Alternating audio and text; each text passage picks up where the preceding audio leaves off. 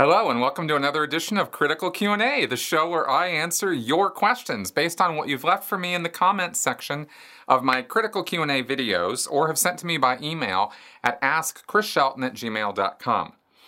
Man, this has been a week. Whoa! Okay, so much happening. Um, the lawsuit filed uh, against Scientology, other things going on behind the scenes. Uh, the NXIVM case uh, came to uh, conclusion, and Keith Raniere was found guilty on all charges after only four hours of jury deliberation. Which basically tells you the jury got their instructions, walked back to the room, got settled in, filled out their forms, all looked at each other and said, Yeah, you think? Yeah, I think so too. Everybody raised their hand, and that was it. I mean, it was that open and shut. And uh, Keith Raniere, of course, being somebody who ripped off a lot of Scientology principles for his own business consulting uh, cult. It was not a religious based cult, it was called NXIVM, and he is complete scum of the earth and deserves every single minute that he will get in jail for the crimes he committed against women and men also, uh, and children. So, uh, goodbye, Keith Raniere justice was served. And we really, really hope that there will be similar results with these lawsuits while they are not criminal laws, criminal cases brought against David Miscavige and the Church of Scientology. Uh, we are still hoping that these things go all the way with depositions. Perhaps Shelley Miscavige might get wrangled in on this, etc. There are there will not be for reasons that will become clear in the probably not too distant future. You will not see me talking a lot or even commenting a lot any further than what I just said about these lawsuits against Scientology. Know that I am definitely root root behind the scenes on all of this, but there are other things going on too that I'm involved in. Uh, and that's all I can really say about it as far as why I'm not going to be commenting a whole lot about this in the future. So, um, so let's just kind of see how this whole thing rolls out. I am very much hoping for a positive result. And by the way, for those of you who don't know, don't follow me on Twitter, aren't aren't necessarily keeping up on all the Scientology news. This initial lawsuit that's been filed against the church for kidnapping and false imprisonment and various other things that is getting all this wonderful media attention right now is only the first of many lawsuits that are coming. So there's just going to be kind of an avalanche of this. And I am quite sure that with the NXIVM case, I mean, the timing was just perfect. I'm sure with the, with the verdict rendered on the NXIVM case, I am positive that David Miscavige is absolutely pissed in his pants right now, mean, and with good reason. Uh, and if he's not, well, that just shows that he should be. anyway, uh, that all being said, Um, I got some great questions. We're not going to be doing flash answers this week, so I'm going to be um, going through some big questions this week, a little bit more than usual. And uh, let's go ahead and get to it. Oh, and by the way, um, the podcast I did this week with Clint uh, Haycock, uh, second one that I've done with him, he's a former evangelical uh, minister. I highly, highly recommend that you listen to that because if you're following me just to know about Scientology, you're really limiting the education and entertainment that is possible on this channel. And in this uh, episode of the Sensibly Speaking podcast that I just posted yesterday, we talk about the evangelical agenda. It's a real thing, it's not conspiracy theory. We go over all of it. These people are hiding in plain sight, they are very loud and proud about it.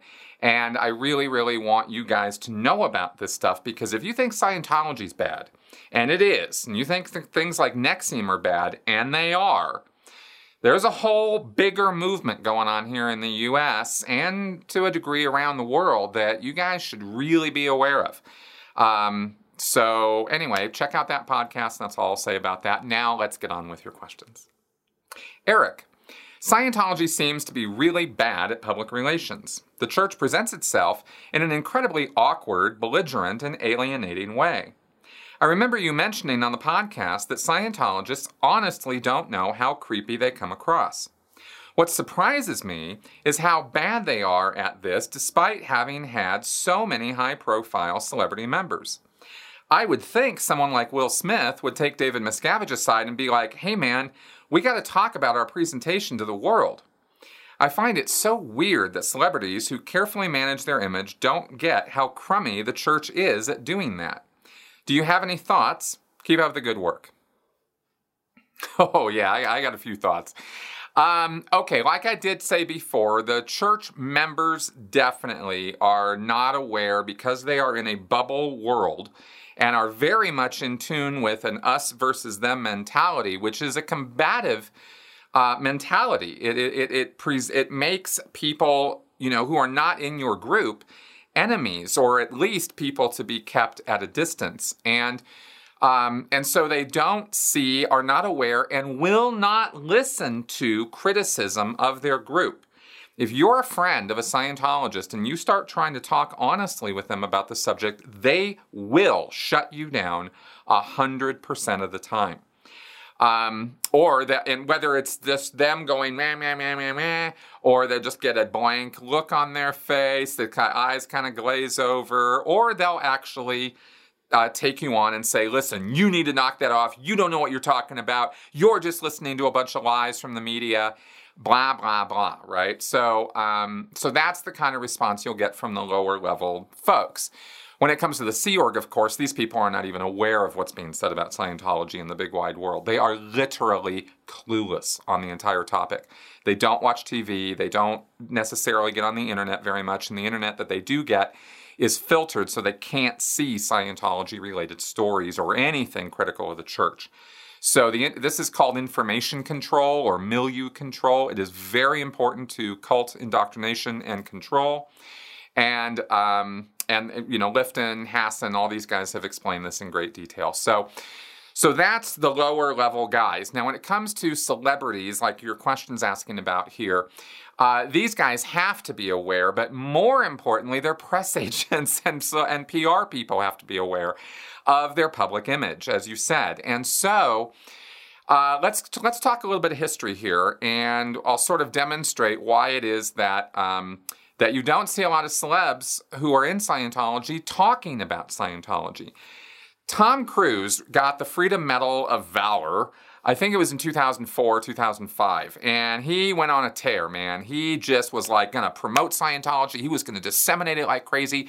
He was gonna talk about it. You know, I jumped around on Oprah's couch, but then he went on Matt Lauer and told him how glib he was and how Brooke Shields didn't know what she was talking about with the, and shouldn't be on psych medications and psychotropics were horrible. And he was the expert on it and he knew all about it and nobody else did and blah, blah, blah, right? So, he made a total fool of himself. And it's not like he wasn't aware of the backlash of that. But Tom Cruise, being a religious fanatic, kept going. You know, he, we wanted to persist on this because he thought, well, I'm going to take the shellackings, but I'm going to keep going.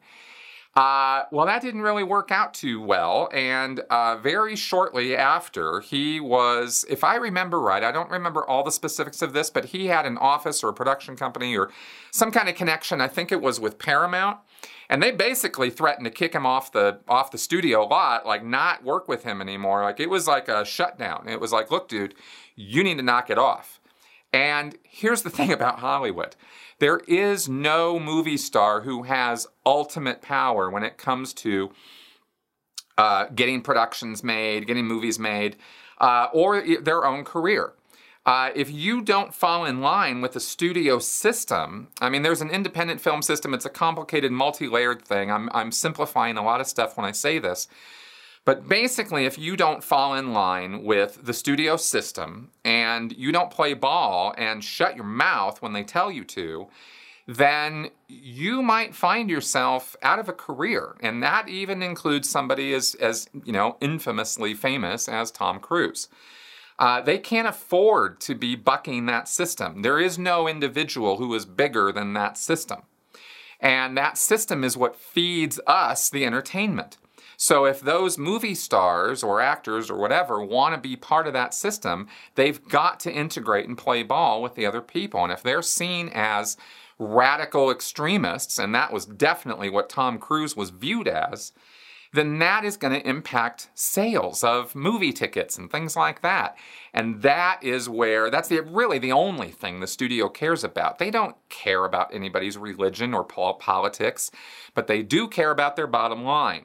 And if some movie star is running around saying stuff that's going to affect their bottom line, then that movie star is going to hear about it and they're going to be told, you know, yank the leash, right? That's how that works. And then the then the star can either go start his own production company, which Tom Cruise tried to do. Uh, as I understand it, kind of tanked or didn't really do so great. Maybe it's still going. I, it's not something I have a whole lot of information about, but um, but he, you know, he's still making the movies. But you'll notice that ever since that time, like 2006, 7, 8, about I don't know if I remember totally correctly, probably around eight or nine, definitely by 2010. Zip, he had a zip zipper on his mouth again, right? And Tom Cruise was the one who, remember my interview with Marc Headley? Tom Cruise was the one who called all the other celebrities together back in 2004 5 and blackmailed them into, hey, you guys better pull finger and start talking about Scientology and disseminating and opening missions and making this happen and using your star power to, to you know, umph this. Well, that was a fantastic, mega failure, epic failure.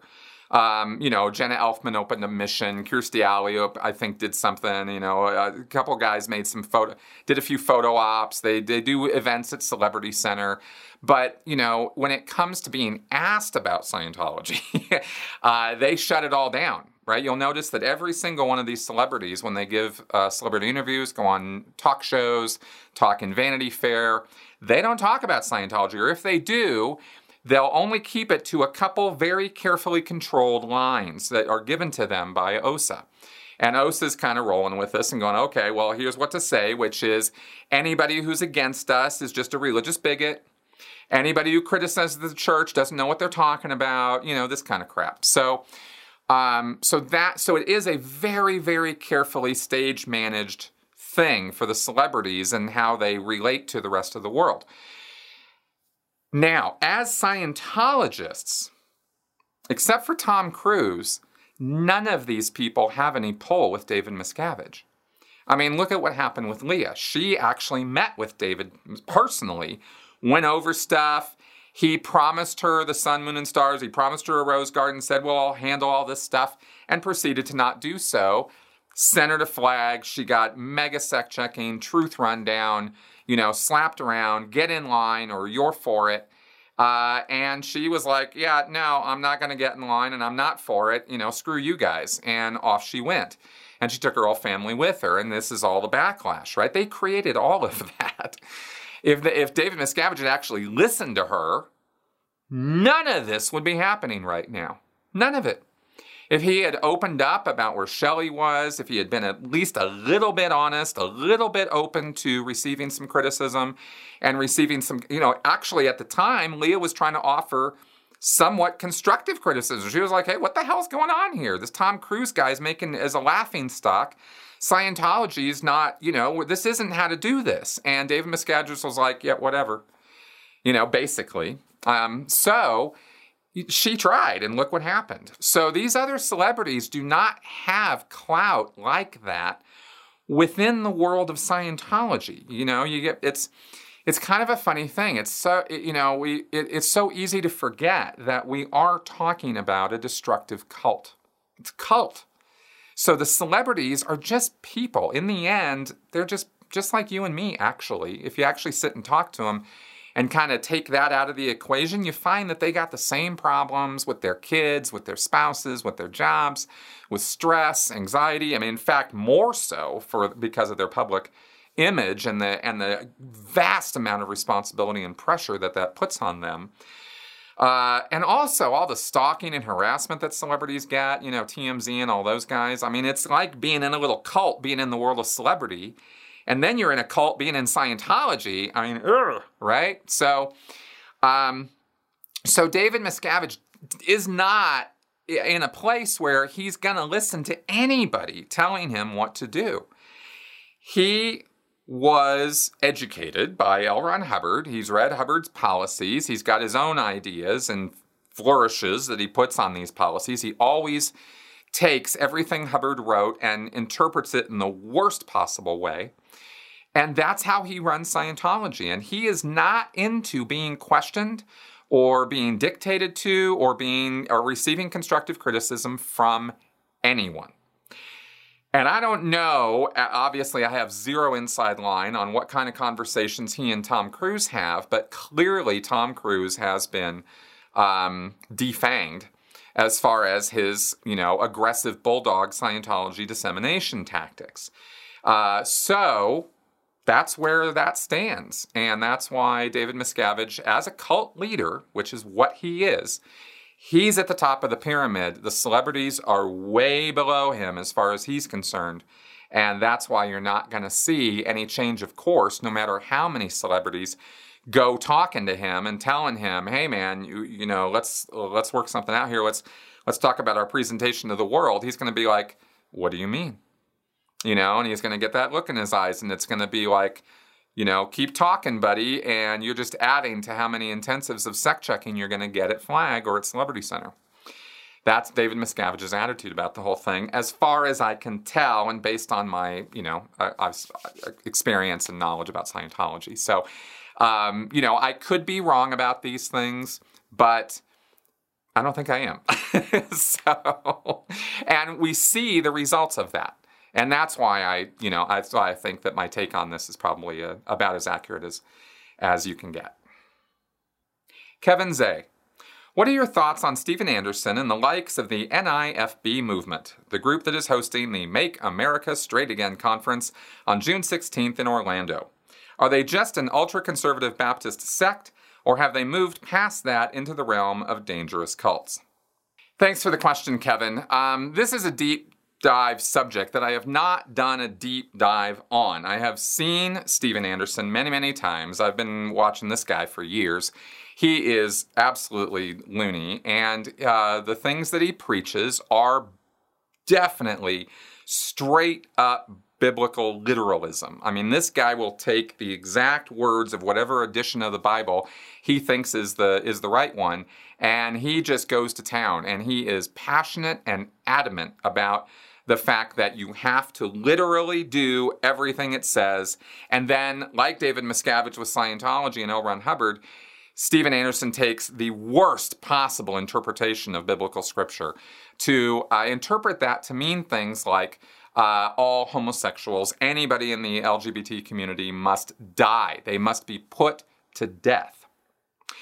This is the first time I've ever shown a video clip on my Critical Q&A show, and I want you to see this so you'll see Steven Anderson in his own words. I'll, I'll put it this way. Any man who would have sex with a man would have sex with an animal. That's. It is true. About five or ten years ago, a lot of the stuff that I preached, people thought it was too radical. Now, to me, LGBT stands for let God burn them. Right. But now they're starting to see, oh wow, he's right. but you say, well, it's LGBTQ. Well, then you could say, let God burn them quickly. I don't have any advice for homosexuals except to put a bullet in your own head so that you don't molest my kids or anyone else's kids. Uncensored, just raw Bible preaching. NIFB stands for New Independent Fundamental Baptist. And this group, as far as I can tell, based on the leader alone, is absolutely, uh, if not a destructive cult, it is racing to become a destructive cult as rapidly as possible.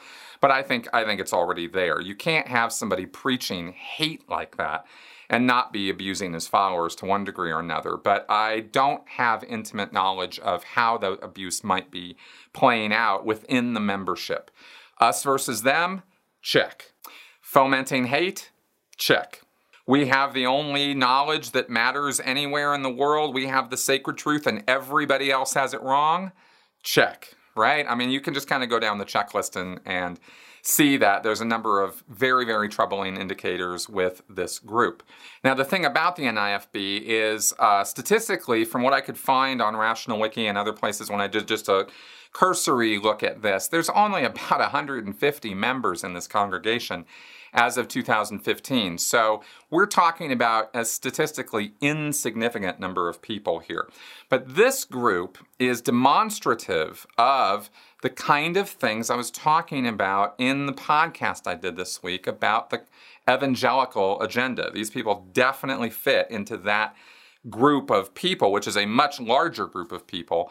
The NIFB is, is a great example of a group who are, um, or Steven Anderson's group rather, is a group of people who are um, not associated with anybody, any other groups, and yet they're part of this evangelical movement, right? These Bible literists and literalists and that kind of thing. So Anderson's a real winner of a preacher. He doesn't really care who he offends because he truly believes, apparently, or at least he puts out that he truly believes, that he is on the side of the Lord and he is the righteous one, and what he says is what the Bible says, and therefore it must be truth. And so then you get, you know, then you get things like praying for death for people, right? The Bible tells him that he has to pray to God to kill these people right? If they are somehow violating the religious biblical scripture as far as he uh, interprets it. We've got quotes like uh, using from the pulpit terms like libtard, faggot, queer, sissy, retard, and homo to describe people, including other pastors and President Obama, and then claiming that this is biblical language. Uh, generalizing classes of people, quote, all actors are sodomite faggots and people who don't like me are homos.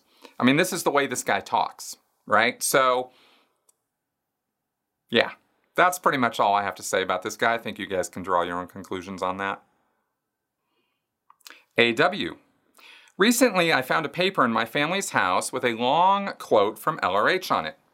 Quote In Scientology, you are dealing with a specialized group, specially selected. Actually, these people are all pre selected out of the races on Earth today. It isn't a cross selection of the population at all. It's a very great minority of the population. As these people move up to more advanced levels of training, a further selection takes place. Their confront, their persistence come up. Just look at the things that are required of one of these people. Look at the things that have been required of you in actual fact as sticking with it despite the disappointments and upsets and trouble you've had. If you don't think that's a process of pre selection, you should take a look at it someday. Just going on being in Scientology is a process of pre selection. It has its rewards, but it also has its liabilities, and those that have survived this particular process have simply demonstrated the fact that they will obviously someday make OT. End quote. The Relationship of Training to OT, lecture of November 7th, 1963. Is Hubbard implying that Scientologists are pre selected by a higher power? I know they don't believe in God, but my family believes in a higher power of some kind. And if that's what he's saying, was I not meant to be a Scientologist? And wouldn't the logic there be that people who aren't Scientologists or those who leave aren't supposed to be? Additionally, the section with disappointments, upsets, and trouble is pretty interesting. It would seem as though being dissatisfied with Scientology is built into the core of the religion. I'd love to hear your thoughts on this. Hey, thanks, uh, AW. So, okay. First off, no, I don't think that there's a higher power involved. I think what Hubbard is saying here when he says, um, if you don't think that's a process of pre-selection, you should take a look at it someday. He's talking about the travails, the gauntlet you have to run when you okay when you get into scientology you have to go through this training process and you go into auditing and auditing can be difficult and training can be difficult and there's a lot of demands made on you I did a whole long podcast about some of the nonsense that goes on in the training. It's not just a matter of showing up, reading some books, and going home and thinking about it. They are all over you, and you have all kinds of little tests along the way that you have to pass in order to sort of gain and prove you're a uh, loyal Scientologist, right? To gain status in Scientology. That's the pre-selection process that Hubbard, uh, that I believe Hubbard is referring to here. That if you can make it through all of the nonsense that they throw at you, all the difficulties and stuff, then that is um, proof that you are one of the good guys. You're one of the ones who's meant to be on board. You deserve to be in our in group. And those who can't cut the mustard, so to speak, well, they're out of here, right? They didn't make it. They didn't make the grade, and so, you know, to hell with them. Hubbard spoke, you know, in many, many places about how inclusive Scientology is supposed to be, how everybody's supposed to be a Scientologist. Miscavige, uh, I don't know if Hubbard ever said this, but Miscavige has said that uh, everybody's a Scientologist, they just don't know it yet. But uh, Scientologists also sort of think of themselves as this sort of elite of planet Earth. And this also is based on a Hubbard quote where he talks about auditors and how auditors are the upper tenth of the upper 20th of percentile of, of intelligent human beings and and uh, you know the, the, only the tigers survive and even they have a hard time and so we've got to be tigers in scientology rough tough and hard and win or die in the attempt so so there's a lot of language and a lot of uh, flavor of it's a difficult thing to be a scientologist and the and the, when he talks about the disappointments upsets and trouble He's talking both internally and externally. Internally, you have to get all through this all this stuff. And, and it can be rough, and sometimes people have a bad session, or they have a bad training session, or they just get fed up with some part of the organization screwing around with them, and they just go, they blow, they take off, they're done. They don't want to do it, they don't want to deal with it anymore, they don't want to hear about it. And of course, like any group, any especially you know with all the in-group folks, if you take off or leave, then you are reviled and ridiculed and thought less of. And this is another way that Hubbard does that and sort of encourages that kind of attitude is we're the tough ones. We're the ones who really had to work for this and get through it despite all the barriers. And that, I think that's what he's talking about in this quote here. Uh, Hubbard was not into fate, kismet, uh, higher power selection, anything like that. He ridiculed that kind of thing all the time. So uh, yeah, I think those. I think that addresses your question here. So thank you very much for asking that, and I hope that all made sense. Dan Williams, there's something that has been bugging me recently in regards to OT8 specifically. It is my understanding that at the inception, or perhaps at the end of the course, that a person going through OT8 at some point comes to a realization that it was them all along who was responsible for these thetans latching onto our spirits, and it was us that were creating them all along. My question is this How is this in any way not contradictory to what is established in the doctrine of OT3? In OT3, it is revealed that by using several means, Xenu trapped the souls of the inhabitants of the planet Teegeeack, thus making them body thetans, and it is they that are responsible for humanity's endless suffering, roughly speaking. So, does this mean that OT3 was just a made up story from the perspective of the now enlightened OT8 member, meant as nothing more than a foreshadowing of how immoral actions can have such devastating effects? Are we supposed to sympathize with Xenu for being locked up for all eternity? Is this perhaps a metaphor for how all of us are locked up spirits and that we must atone for our wrongs indefinitely in order to obtain a state of clear? Am I missing something here? Dan, I don't think you're missing something. There isn't, and this really, go, and I'm really glad you asked this question and asked it the way that you did because uh, there's many OTs or Scientologists who I sure would, I'm sure would look at some parts of your question and go, "Oh no, that's not," or "No, no, that's not." but here's the thing about this, right? Is that the OT levels are not consistent. They're not a logically integrated and consistent whole. And that was one of the big problems with people getting up to OT8 and finding out that they were just making all of it up all along, right? And that none of this stuff was ever real. Uh, but I don't think that was supposed to include the Xenu thing, okay? But, you know, I don't know. How do you take this? How do you interpret it? It's not like I did OT8, so I didn't see exactly what Hubbard wrote.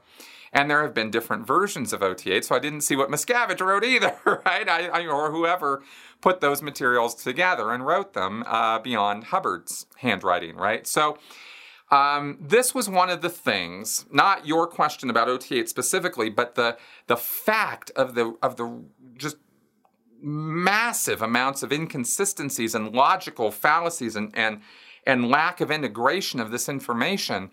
When I first read the OT levels, and I went, "What?" This is one of the things that made me, uh, "What?" You know, uh, I mean, this was the final straw that broke the camel's back, so to speak. I was already pretty much out the door when by the time I opened up the OT levels document and started reading it. But it was, you know, once I read it, it was no problem at all to say, I am completely done with this crap. It is a bunch of bullshit. And that's exactly what I said to myself. This is just logically inconsistent. It doesn't match up with the lower level information, the pre clear level information. Um, this this this body thetan stuff and being what does clear mean? What does it mean to have these body thetans? What does it mean to have you know once you get to OT7 and then OT8 where it's all just a bunch of you know whatever? These things don't go together well. They, they don't make a whole lot of sense. And so to think that these are the answers to every question you ever had about your nature and the nature of the universe and God and spirits and all that, nah, not at all. This stuff doesn't make any sense. And really, when you get down to it, that's kind of it. It doesn't make sense. There's, you can twist and turn and push and pull and try to figure all this stuff out and, and strain your brain to make it all make sense. We're all very good at that. We can do that. And I could offer you some explanation. I could offer you five different explanations for why this makes sense. But really, it comes down to acknowledging that it doesn't make sense. This is the brainchild of L. Ron Hubbard. L. Ron Hubbard died a senile old man on medications and insane. These are his ravings. and OT8, remember, was kind of a compilation of stuff that they kind of hodgepodge together. So I don't know that Hubbard even ever wrote any of that stuff about how you're just making it all up and none of that stuff actually happened to you or whatever it was that he put into OT8 or whatever he intended OT8 to be. Who knows at this point? The, David Miscavige, and that's about it. You know, I mean, they, they, besides the guys he's got strapped away in the hole, uh, like Ray Mithoff, the old guy, you know, I think he's the one who actually put all this stuff together. But there isn't, it's not a logical whole. And so you're trying to make sense of something that really, in the end, just doesn't make any sense. And that I hope that doesn't sound like a cop out answer because I'm really trying to give you a very straight answer. Um, you know, is that don't try to strain your brain too much it's nonsense. SP Sheeties. For you personally, do you have any more or less personal satisfaction generating Scientology related content, other destructive cult content, or critical thinking content? I enjoy all three, but I was wondering what was more fulfilling for you, if any. Thanks for this question. This is, this is, this is an interesting question. I enjoy doing everything I do. I love my job this is my job. This is what I do, and uh, and I and I just absolutely love every aspect of it. I have expressed in the past that you know, look, I've, I've talked about Scientology a lot. I've got these other things I'd like to talk about. And I don't mean by that that I'm sick and tired of deconstructing Scientology for you guys or that I can't keep talking about it or answering questions about it.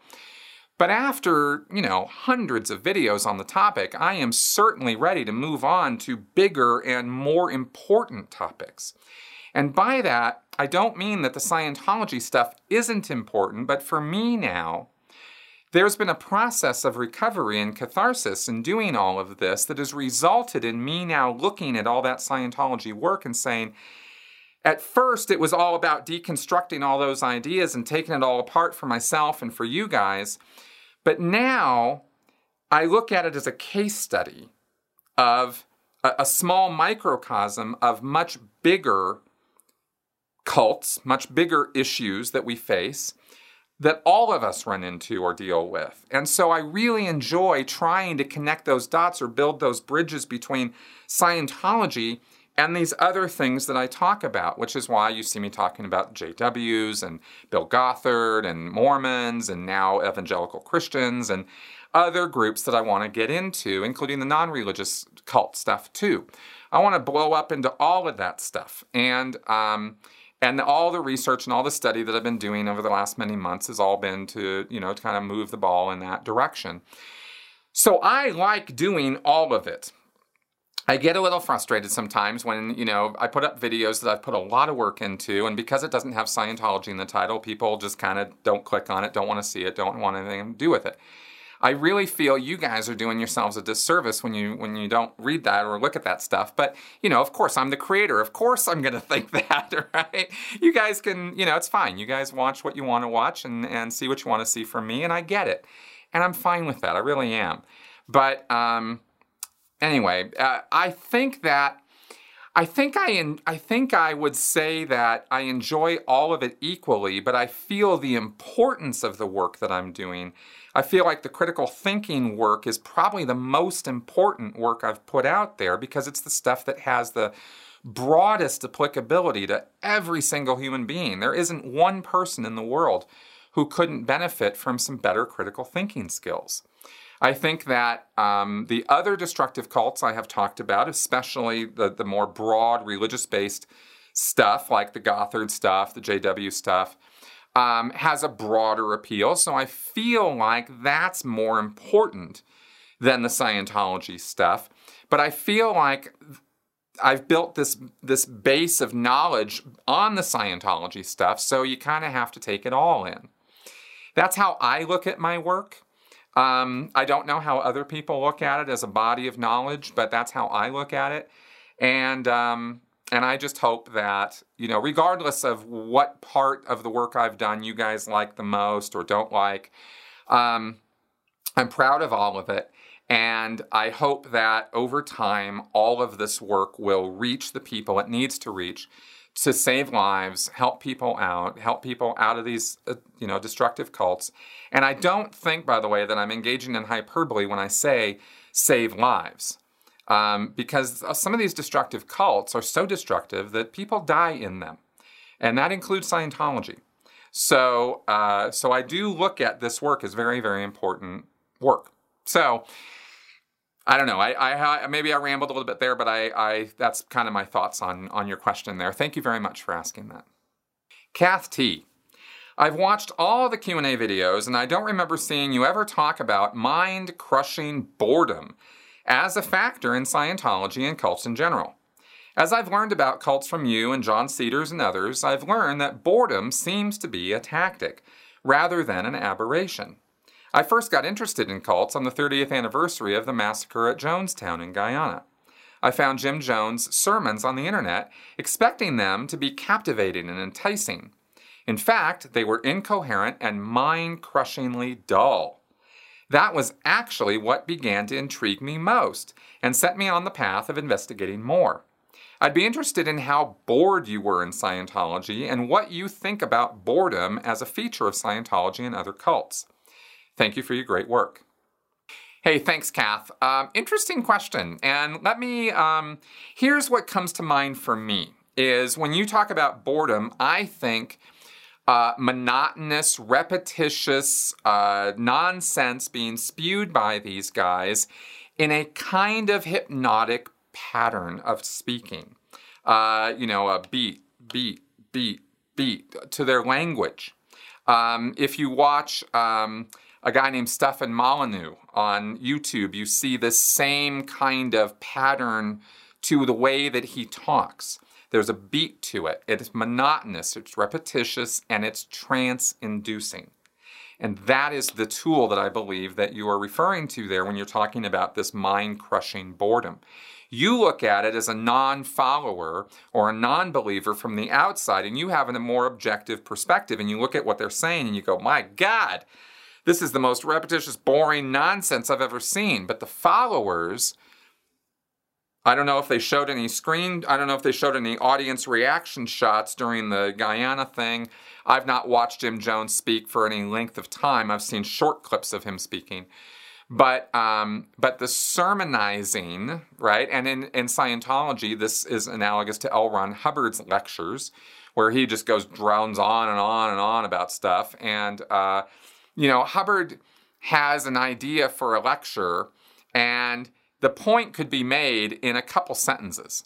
But he just makes, he drags it out for like an hour, hour and a half, telling all these tall tales and stories and telling stupid jokes and relating different anecdotes and stuff like that.